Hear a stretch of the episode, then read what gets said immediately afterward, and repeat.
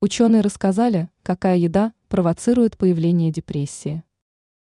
Специалисты из Испании заявили, что некоторые продукты негативно сказываются на психическом здоровье.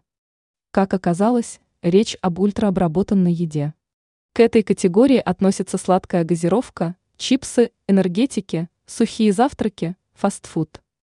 В исследовании принимали участие более 150 добровольцев, которые проверили виды ультраобработанной пищи. При этом у всех участников регулярно брали анализы. В итоге выяснилось, что такая пища действительно связана с появлением депрессии. Но это не все выводы, которые смогли сделать ученые.